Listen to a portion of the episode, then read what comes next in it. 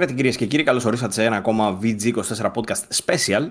Ε, Όπως σας είχαμε υποσχεθεί, έχουμε preview από το Dragon's Dogma 2. Μας κάλεσε η CD Media στα γραφεία της να τσεκάρουμε από κοντά το Dragon's Dogma το 2, ένα από τα πιο πολύ αναμενόμενα παιχνίδια της επόμενης χρονιάς, του 2024.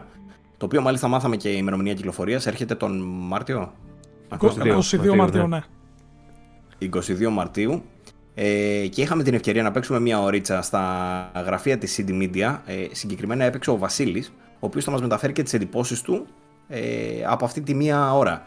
Βασίλη, καταρχήν, ποια είναι η εμπειρία σου με το πρώτο το παιχνίδι; Το πρώτο το είχα δει έτσι λίγο παλιά, ας πούμε, αλλά δεν το είχα παίξει κανονικά.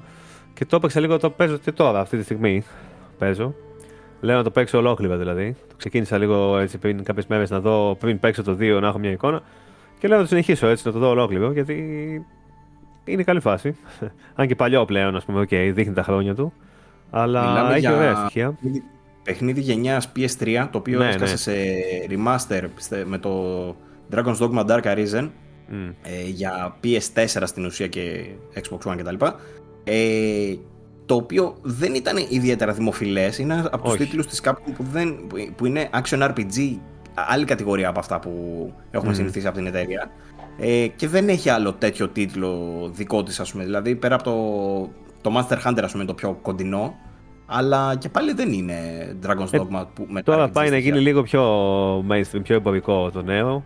Είναι και πιο σύγχρονο, με πιο εντυπωσιακά γραφικά, με διάφορες τεχνολογίες τέτοιες. Πάει να γίνει λίγο πιο mainstream. Ε, mm-hmm. Θα δούμε αν θα τα καταφέρει. Και εντάξει, όντως είναι πιο πιο συνηθισμένη η παρουσίαση σε σχέση με το παλιού, που ήταν κάπως και πιο συγκεκριμένο κοινό έμοιαζε να απευθύνεται. Ε, εγώ τώρα είχα την ευκαιρία να ε, παίξω. Χρησιμοποιεί μηχανή RE Engine, σωστά; Δεν ξέρω να σου Ναι, ναι, σωστό, σωστό είναι. Σωστό Σωστά, ε. σωστό Αυτό είναι, ναι. δεν, το, δεν το τσέκαρα, είναι η αλήθεια. Και παρόλα αυτά διατηρεί, διατηρεί το πολύ παρόμοιο art style με ναι, το αρχικό. Δηλαδή, αν το δεις τώρα θα λες, OK, έτσι ήταν και το προηγούμενο και όντως ναι. το αλλάζεις. Και απλά, OK, έχει πολύ χειρότερα textures, τα πάντα είναι χειρότερα, mm. αλλά είναι ίδιο. Οι φωτισμοί είναι πολύ παρόμοιοι. Είναι ίδιο το στυλ, ναι. Το στυλ το ακολουθεί ακριβώς το ίδιο. Εγώ στο preview, που, στο session αυτό που κάναμε, ε, μας δώσανε τη δυνατότητα να παίξουμε τρεις χαρακτήρες. Είναι όπως το πρώτο που διαλέγεις έναν χαρακτήρα το class, ας πούμε, το λέει vocation Υπάρχει, ξέρω εγώ, fighter, archer, mage και έχει και κάποια άλλα που είναι πιο ιδιαίτερα. Στο καινούργιο θα έχει και κάποιο καινούργιο που λέγεται trickster, αλλά αυτό δεν το είδαμε στο preview. Και μπόρεσα να διαλέξω μεταξύ thief, archer και fighter. Αυτό που έχει ενδιαφέρον είναι ότι στο Dragon's Dogma ε, δεν υπάρχει ας πούμε κουμπί για dodge, για roll ξέρω εγώ ούτε μπορείς να έχεις ασπίδα με όλους τους χαρακτήρες και να κάνεις ε, άμυνα. Αυτά τα, αυτά τα πράγματα είναι ξεχωριστά για κάθε class. Για παράδειγμα, ο Fighter έχει την ξεχωριστή ικανότητα. Στο δεύτερο είναι έτσι το παιχνίδι. Στο πρώτο ήταν λίγο διαφορετικό. Έχει το vocation, πώς το λέει, δεν θυμάμαι. Vocation ability, κάπως το λέει τέλος πάντων. Που ο καθένας έχει το δικό του. Για παράδειγμα, ο Fighter έχει την ικανότητα να κάνει άμυνα με την ασπίδα. Ο Thief μπορεί να κάνει dodge. Αλλά το κάνει μόνο αυτός. Τα άλλα τα class δεν έχουν dodge. Δεν μπορείς να κάνεις dodge όταν έχεις, ας πούμε, fighter. Δεν υπάρχει. Δεν μπορείς να κάνεις άμενα με ασπίδα όταν είσαι archer. Δεν υπάρχει αυτό το πράγμα. Είναι ε, ξεχωριστό για την κάθε κλάση. Οπότε αυτό που σε καλεί να κάνεις, ας πούμε, είναι να μάθεις πολύ καλά τις δυνατότητες και τις αδυναμίες της κάθε κλάση για να μπορείς να παίξεις με το dodge ή με, το, με την άμυνα, με, με counters τέλος πάντων, ανάλογα πώς παίζει ο κάθε χαρακτήρας. Και επίσης δεν έχει lock. Και αυτό είναι πολύ περίεργο και τολμηρό. Μαζί με, την, με το ότι δεν υπάρχει dodge, γιατί έχουμε συνηθίσει όλοι, για παράδειγμα, όπως, σε παιχνίδια όπως το Dark Souls, να παίζουμε με, με, με πάρη και dodge, ξέρω εγώ. Ξέρεις σε όλα τα παιχνίδια αυτού του στυλ. Κάνουμε κολοτούμπες και τέτοια και αποφεύγουμε τα χτυπήματα. Και κάνουμε lock στο μεγάλο boss. Εδώ δεν σε αφήνει να κάνεις τέτοια πράγματα. Οπότε με αυτόν τον τρόπο διαφοροποιείται κιόλας κάπως, γιατί δεν, δεν νιώθεις σαν να παίζεις το Dark Souls που κάνεις την κολοτούμπα με τη μεσαιωνική στολή και την ασπίδα και κάνεις πάρη και counter είναι ξεχωριστά, πολύ πιο ξεχωριστά τα κάθε, το κάθε class ε, και πρέπει να το μάθεις καλά δηλαδή για να, για να το αξιοποιήσεις σωστά. Το lock είναι πολύ παράξενο που δεν υπάρχει. Δεν υπάρχει κουμπί για να κάνεις lock on στους εχθρούς, δηλαδή για να κλειδώσεις την κάμερα πάνω στο μεγάλο boss, ας πούμε. Οπότε πάντοτε χειρίζεσαι το χαρακτήρα ε, ελεύθερα στο χώρο Ωστόσο, στο Dragon's Dogma, όπως και στο πρώτο, αυτό που το κάνει να ξεχωρίζει πολύ είναι τα pawns, τα λέει, που είναι κάποιοι σύντροφοι που έχουμε στη μάχη, που τους χειρίζεται AI, δεν, δεν έχει multiplayer, οι οποίοι είναι μόνιμα μαζί μας, μας ακολουθούν, μας δείχνουν πού να πάμε. Δηλαδή, δεν ξέρεις πού είναι το quest, ας πούμε, του λες help και τρέχει και σου λέει ακολούθαμε. Και τον ακολουθείς και σε οδηγεί στο quest, ας πούμε. Βρίσκουν αντικείμενα και σου λένε εδώ έχει κάποιο αντικείμενο, έχουν διάφορες τέτοιε λειτουργίες και είναι και στη μάχη πολύ χρήσιμη γιατί με αυτούς παίζει στην ουσία περισσότερο. Δηλαδή έχεις ας πούμε mage, fighter μαζί σου και εσύ είσαι archer για παράδειγμα. Οπότε εσύ πρέπει να κάτσεις μακριά, να πάει fighter κοντά. Έχεις να καταλάβω τους ελέγχεις. Τους λες, ας πούμε. Έχεις κάποιες οδηγίες να τους δώσεις. Υπάρχουν. Α πούμε, ακολούθαμε, πήγαινε εκεί, έχει κάποια τέτοια πράγματα. Αλλά η AI είναι ε, αρκετά ανεπτυγμένη ώστε να μην χρειάζεται. Δηλαδή καταλαβαίνουν μόνοι του πλήρω. Όταν βλέπεις εχθρούς, βλέπεις ας πούμε ο ένας πάει στα Goblin και παίζει ξύλο, ο άλλος είναι πίσω και κάνει heal. Λειτουργεί όντως αυτό το πράγμα και στο παλιό λειτουργεί. Είναι, είναι πολύ καλύτερο από ό,τι περιμένεις η AI. Δηλαδή δεν είναι ότι ο ένας κάθεται και κοιτάει ας πούμε, και περιμένει οδηγίες. Τρέχουν μόνοι τους και πολεμάνε. Στο δεύτερο, ειδικά, εγώ που έπαιξα, μας έδωσε να παίξουμε την ευκαιρία σε δύο σημεία. Ένα πολύ κοντά στην αρχή και ένα λίγο πιο μετά, αλλά στην αρχή του παιχνιδιού και τα δύο τέλος πάντων. Και ας πούμε είσαι σε ένα δάσος, είναι open world. Το δεύτερο έχει λέει τέσσερις φορές μεγαλύτερο χάρτη. Έτσι μας είπανε. Είναι seamless, δηλαδή είναι ένας ενιαίος χάρτης, δεν έχει loading όπως είχε το πρώτο. Βγαίνει στην πόλη loading και τέτοια. Και εγώ, ας πούμε, κυκλοφόρησα σε ένα δάσος και είναι εντυπωσιακό ότι βλέπεις για παράδειγμα έρχονται goblins και βλέπεις τους δικούς σου τους χαρακτήρες. Ο ένας σου βάζει φωτιά στα σπαθιά, ο άλλος εκείνη τη στιγμή ταυτόχρονα πολεμάει με κάποια γκόλ δίπλα, ο άλλος πολεμάει άλλα με τα βέλη. Και είναι πάρα πολύ δυναμικό αυτό που συμβαίνει. Δεν βλέπεις δηλαδή σταθερές εικόνες και επίσης έχει πάρα πολλά πράγματα ταυτόχρονα. Δηλαδή τα goblins τους επιτέθηκε ένα άλλο ζώο και έβλεπες ένα goblin να ανεβαίνει πάνω σε ένα βράχο, να σηκώνει μια πέτρα και να την πετάει στο ζώο από μακριά, ενώ τα άλλα τρέχαν κατά πάνω του. Κυνηγιόντουσαν μεταξύ τους δηλαδή αυτά τα πράγματα. Ταυτόχρονα κατεβαίνανε κάτι πτάμενα τέρατα από πάνω. Και γενικά έχει μια πολύ ζωντανή εικόνα. Δεν υπήρχαν δηλαδή στιγμές που περπατάς και δεν βλέπεις τίποτα.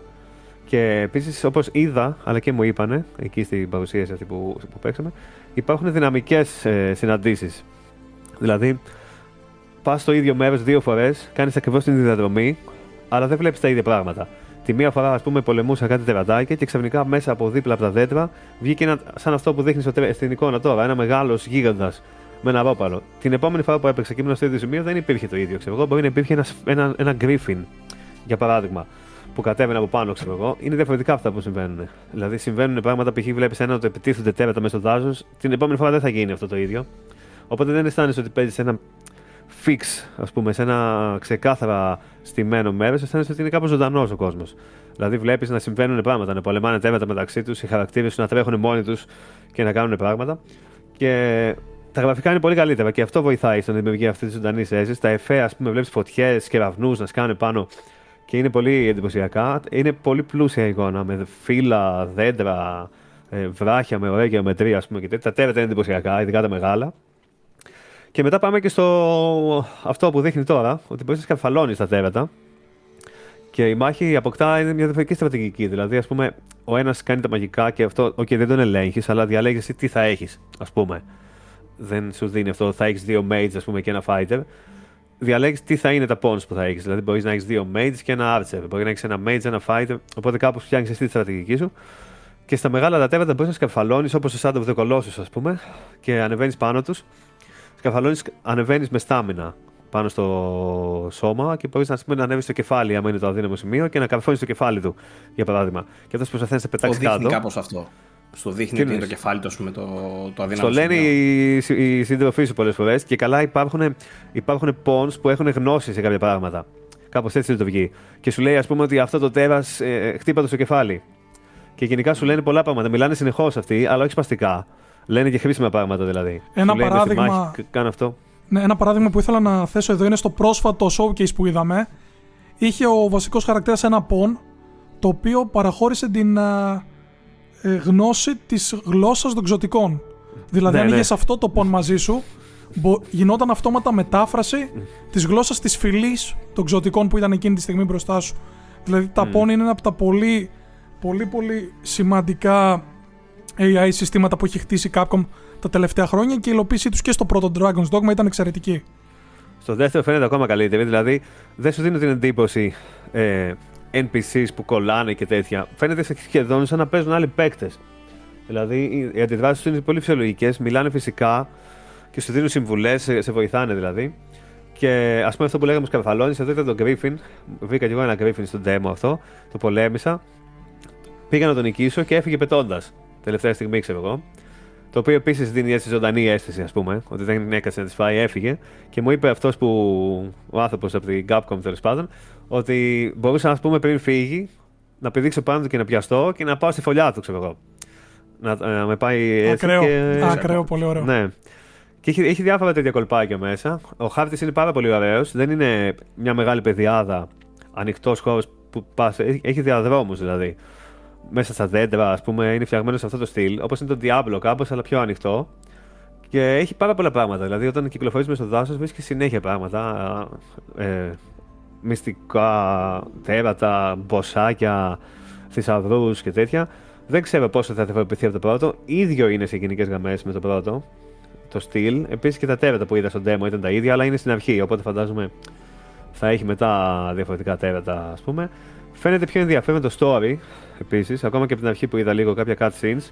Ήταν πιο, φαινόταν πιο, πιο engaging που λέμε. Δηλαδή, ο χαρακτήρας μοιάζει πιο αληθινός. Στο πρώτο έμοιαζε λίγο σαν avatar, ξέρω εγώ, ο χαρακτήρας σου, ξέρω.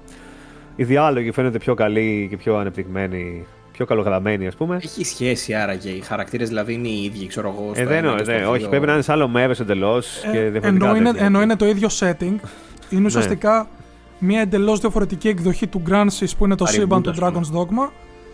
Ε, okay. Δεν νομίζω να είναι κάτι σαν prequel ή sequel, είναι απλά ναι, ναι. ένα retelling. Α το θέσουμε έτσι. Δείχνει και εδώ πέρα. Να το δείχνει αυτό με τον Griffin που μου είπε. Να το. Mm. Και ναι, τέλος πάντων οι μάχες είναι ωραίες, είναι πολύ ωραίες. Είναι πολύ καλύτερο το σύστημα μάχης. Δηλαδή παρόλο που μοιάζει, έχει ξέρω εγώ light και heavy attacks. Έχει αυτό που είπα πριν, ότι ο κάθε χαρακτήρας έχει ξεχωριστά abilities. Όπως αυτό με την ασπίδα. Ε, υπάρχουν και τα abilities που, έχουν, που πατάς στο L1 και ταυτόχρονα τα ενεργοποιείς. Έχεις τέσσερα ξέρω, abilities που φοράς. Και είναι πιο ωραία η αίσθηση της μάχης. Δηλαδή, το χτυπάς όπως κινείται η κάμερα, υπάρχουν κάποια finishers, ας πούμε. Οι εχθροί είναι πολύ πιο έξυπνοι. Και γενικά το σύστημα της μάχης είναι ένα πολύ ιδιαίτερο μείγμα. Έχει στοιχεία από action, από παιχνίδια δράσης, έχεις στοιχεία από παιχνίδια όπως Dark Souls, από RPG, από παιχνίδια όπως Shadow of the Colossus, Monster Hunter, υπάρχει loot, υπάρχει λέει μαγειρική, υπάρχουν διάφορα τέτοια πράγματα που μπορείς να κάνεις. Ε, και γενικά το σύνολο είναι κάτι που δεν βρίσκεις εύκολα ένα τέτοιο παιχνίδι. Είναι ένα πολύ δικό του πράγμα κάνει δηλαδή. Πολύ ιδιαίτερο και unique ας πούμε το, το σύνολο του παιχνιδιού. Και παρόλο που φαίνεται ψηλό ίδιο με το πρώτο, επειδή το πρώτο ήταν τόσο unique, ένα δεύτερο παιχνίδι που κάνει τα ίδια πράγματα, εγώ θεωρώ ότι είναι καλοδεχούμενο. Δεν χρειάζεται να κάνει μεγάλες αλλαγές. Απλώς χρειάζεται να εκμεταλλευτεί αυτό το μεγάλο ε, κενό μεταξύ των δύο κυκλοφοριών που έχει προχωρήσει πάρα πολύ τεχνολογία, ώστε να μας κάνει το ίδιο που μας έκανε το πρώτο, που είναι ήδη ιδιαίτερο, αλλά να βελτιώσει όλες τις πτυχές, να τις φέρει στο σήμερα και να έχει. που ήταν ήδη καινοτόμα δηλαδή αυτά που έκανε. Και δεν υπάρχουν ακόμα και σήμερα σε άλλα παιχνίδια τα ίδια ακριβώς πράγματα. Οπότε δεν χρειάζεται να αλλάξει πάρα πολλά. Χρειάζεται απλώς να τα κάνει όλα όσο καλύτερα μπορεί μέσω τεχνολογίας, γιατί τότε ήταν λίγο, ήταν λίγο πιο περιορισμένα ε, οι δυνατότητες τεχνολογίας. Α πούμε στην AI για παράδειγμα, παρόλο που ήταν για την εποχή ε, εντυπωσιακή ας πούμε, η AI, ήταν λίγο περιορισμένη, οπότε είχε κάποιο ταβάνι πολύ πιο κάτω. Ενώ τώρα μπορεί να μας δώσει πολύ καλύτερα πράγματα στο κομμάτι αυτό, στην νοημοσύνη των εχθρών και των συντρόφων μας. Και το πρώτο δείγμα ήταν πολύ καλό σε αυτό το κομμάτι. Δηλαδή, εγώ πραγματικά ένιωσα ότι παίζω με άλλους παίκτες. Δεν ένιωσα ότι είναι σε φάση που πρέπει να πατήσω το κουμπί για να κάνει heal. Καταλάβαινε μόνος τι να κάνει, πότε να το κάνει, πότε να χτυπήσει, πότε να φύγει. Και όλα αυτά. Τι εντωμεταξύ, δεν τους εξαφανίζει ξέρω, κάτι τέτοιο. Για να να υπονοείται ότι ταξιδεύουν μαζί σου και να εμφανίζονται μόνο σε μάχες ή κάτι τέτοιο; Όχι, όχι, κανονικά. Μιλάνε συνέχεια, με, όταν περπατά, μιλάνε, σχολιάζουν. Βρήκα κάτι, λέει ο ένας και βρίσκει ένα, ένα θησαυρό, ας πούμε. Σου λέει άλλος, βρήκα κάτι και είναι ψηλά και δεν μπορείς να το κάνεις και σε βοηθάει να ανέβεις, αν έχει το skill. Τέτοια πράγματα δηλαδή. Ε, Βασίλη, κάτι που ήθελα να σε ρωτήσω εγώ και. Νομίζω αξίζει να σταθούμε λίγο είναι αν είδες εξερεύνηση και γενικά μάχη το βράδυ, τη νύχτα. Γιατί ναι, ε, σε αυτό το σημείο να πούμε ότι το Dragon's Dogma 2 είναι από τις πολύ λίγες περιπτώσεις, ένα παιχνίδι που από τις πολύ λίγες περιπτώσεις τη νύχτα δυσκολεύει κατά πολύ. Δηλαδή, καλό είναι να κάθεσαι στις πόλεις ή να μην βγαίνεις έξω. Ωστόσο, αν ναι. βγεις έξω, όλα τα rewards και οτιδήποτε ανακαλύπτεις από εξερεύνηση κτλ. είναι πολύ πολύ πιο δυνατά και μπορείς να χτίζεις το χαρακτήρα σου πολύ καλύτερα. Αλλά και οι εχθροί ναι. ταυτόχρονα γίνονται still Dark Souls. Έτσι μπορούν να σε κάνουν one shot και να φύγεις για πλάκα. Το δεύτερο από ό,τι μου είπαν δεν έχει difficulty επιλογές. Ε, δεν έχει επιλογές για δυσκολία. Είναι μία δυσκολία fixed. Δεν είναι δύσκολο με την έννοια του Dark Souls. Δηλαδή, όταν στην πέφτουν goblins, ας πούμε, μπορείς απλά να κάθεσαι και τους σκοτώνουν οι δικοί σου. Δεν χρειάζεται καν να μπεις που λέει ο λόγος. Και επίσης τους διαλύεις και εσύ αυτούς τους μικρούς εχθρούς. Είναι δυσκολότερο στα μεγαλύτερα τέρατα, ας πούμε. Τη νύχτα, ε, καταρχάς είναι πάρα πολύ σκοτάδι.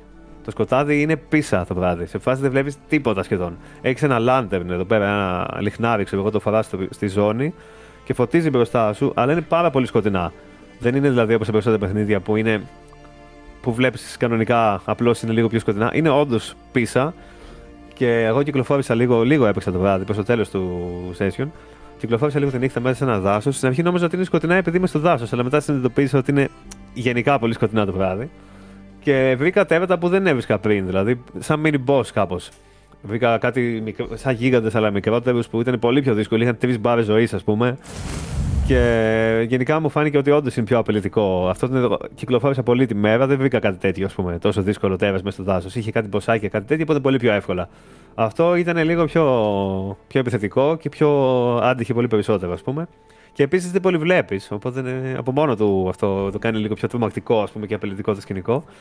Αλλά μπορείς να κάνεις cam play για να, ε, να γεμίσει το health και να περάσει και η ώρα, φαντάζομαι, να κοιμηθείς. Να ρωτήσω Οπότε, τώρα. Ναι. Κάτι, κά, κάτι βασικό που δεν έχω καταλάβει για το παιχνίδι. Ε, σου δίνει στόχους, έχει αποστολές, δηλαδή ναι, έχει ναι, ναι. σενάριο που πρέπει Είσαι... να πας από τη μία πόλη στην άλλη, ή έχεις. Ναι, έχει, έχει. Master έχει. Hunter φάση πήγαινες σκότω τάδε τέρα; Όχι, όχι, όχι κανονικό, κανονικό σενάριο. Είναι κανονικό. Δεν είναι όμως Witcher Δηλαδή, οι αποστολές είναι πιο απλές, πώς να το πω.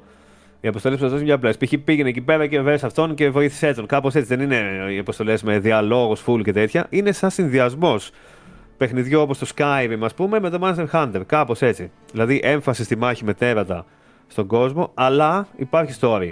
Κανονικό, αποστολές, διάλογος, ότι πας στην πόλη και υπάρχουν χαρακτήρες και σου δίνουν αποστολές και τέτοια. Δηλαδή, είναι σαν κανονικό RPG, λίγο πιο απλοποιημένο όμως. Δηλαδή, οι αποστολές του στυλ πήγαινε βοήθεια μας μέσα στο πηγάδι που έχει ένα τέρας. Κάτι τέτοιο, ας πούμε. Ε, Βασίλη, Αλλά είναι κανονικό. Ναι, τεχνικά πώς το είδες; Ξέρουμε εντάξει ότι είναι σίγουρα preview build. Είναι πρώιμο το στάδιο. Και ξέρουμε ότι αναμένεται ναι. να το φτιάξουν ακόμα παραπάνω μέχρι την κυκλοφορία του το Μάρτιο. Και νομίζω είναι και μόνο... το build ναι. του Tokyo Game Show, δηλαδή είναι build από το Σεπτέμβρη. Mm. Το συγκεκριμένο. Υπήρχε μόνο το 30 τώρα, το mod, μόνο και 30 FPS, δεν υπήρχε το 60 στο αυτό που παίξαμε εμείς. Μας είπαν ότι, ότι θα υπάρχει στο πλήρες παιχνίδι, αλλά εμείς δεν είχαμε δυνατότητα να το δούμε. Παίζαμε μόνο το 30. Είχε πτώσεις στο preview. Είναι νωρίς ακόμα, φαντάζομαι θα βελτιωθεί. Είχε κάποιες πτώσεις. Γενικά η Capcom δεν φημίζεται για τα τεχνικά προβλήματα, είναι αλήθεια. Οπότε φαντάζομαι θα είναι κομπλέ. Αλλά αυτή τη στιγμή υπήρχαν κάποιες πτώσεις. Δηλαδή μέσα στην πόλη που πήγα που είχε πολλούς χαρακτήρες, έπεφταν τα frame, έπεφτε το frame Σε μεγάλη μάχη που ήταν ταυτόχρονα πέντε goblins, ένας γίγαντας, τρεις δικοί μου χαρακτήρες, ξέρω εγώ και δύο άλλοι άσχετοι που περνούσαν στον δρόμο, έπεφταν τα frames. Αλλά είναι αρκετά όμορφο. Δηλαδή, βλέπεις εγώ τα τέβετα από μεγάλη απόσταση να περπατάει στον δρόμο ο γίγαντας και το βλέπεις από μακριά με κανονικά frames. Έχει πολλές λεπτομέρειες. Τα animations είναι πολύ ωραία. Καμία σχέση με τα παλιά τα RPG που ήταν υψηλό απλοϊκά, ας πούμε. Είναι πολύ ωραία τα animations. Οπότε, άμα τα frames, μόνο τα frames ήταν. Εγώ μόνο τα frames είδα που θα έπρεπε να φτιάξει λίγο παραπάνω. Άμα τα frames έχουν φτιάξει και είναι έστω σχεδόν σταθερά, θα είναι πολύ καλή φάση το, το αποτέλεσμα. Νομίζω. Ωραία. Από ό,τι φαίνεται άλλη μια νίκη για την Capcom που συνεχίζει και παραδίδει πολύ τακτικά, πολύ μεγάλες κυκλοφορίες που πάνε το φράγμα του καταπληκτικού παιχνιδιού με την έννοια ότι είδαμε φέτος Resident Evil 4 και Street Fighter 2. Δύο ναι. από τα καλύτερα παιχνίδια στο είδος τους εδώ και πάρα πολλά χρόνια. Ναι, αυτό τώρα το Dragon's Dogma. Το είχαμε δει πριν 30 ε, χρόνια. Το Dragon's Dogma πιστεύω ότι στη μάχη θα είναι εξαιρετικό. Στο level design, στην εξερεύνηση θα είναι πάρα πολύ καλό. Ε, θα είναι καλό στο customization των χαρακτήρων, στα skills και σε όλα αυτά. Πρέπει να φτιάξει τα frames και ελπίζω να έχει περισσότερους τύπους εχθρών. Αρκετά περισσότερους. Γιατί αυτοί που είδα εγώ στο demo που έπαιξα, νομίζω πως είναι όλοι στο πρώτο. Είναι όλοι στο πρώτο. Ναι. όλοι. Ναι, οπότε θα θέλ, θέλω να δω άλλες περιοχές που να έχει περισσότερους εχθρούς και να έχει έτσι ωραίους εχθρούς και τέτοια. Αυτά τα δύο μόνο μπορώ να σκεφτώ ότι είναι κάπως πιο επικίνδυνα. Το σενάριο στο πρώτο, από, εγώ δεν το έχω δει όλο, αλλά από ό,τι έχω διαβάσει στα review και αυτά, δεν ήταν από τα δυνατά του σημεία το σενάριο. στο δεύτερο Φαίνεται, ναι. φαίνεται ότι γίνεται κάτι καλύτερο.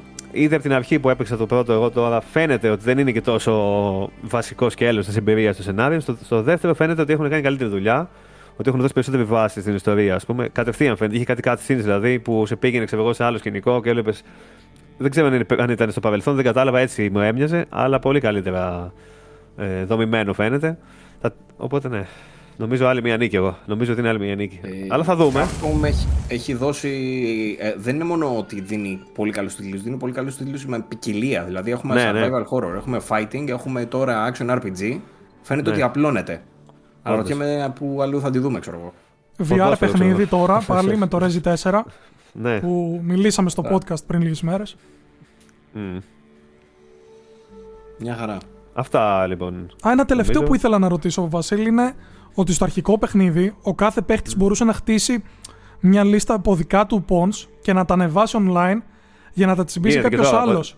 Γίνεται και στο 2. Ισχύει ναι, αυτό; Ναι, ναι. Έχεις, έχεις ένα δικό σου που είναι σαν, σαν να λέμε fix στον κόσμο το δικό σου και τα άλλα ή τα παίρνεις, τα φτιάχνει το παιχνίδι, ας πούμε, άμα δεν έχεις, ή αλλιώς τα παίρνεις από φίλους που παίζουν το παιχνίδι, από άλλους και τέτοια. Ναι, είναι και εδώ.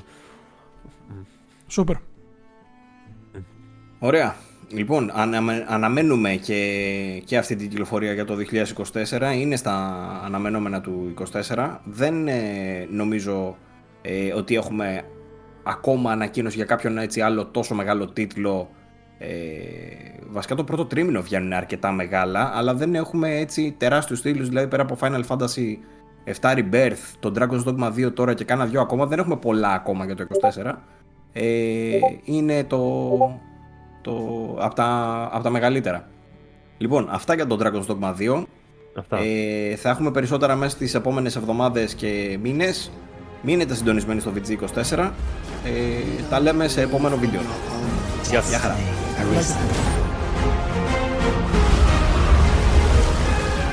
Show me the path thou wouldst walk.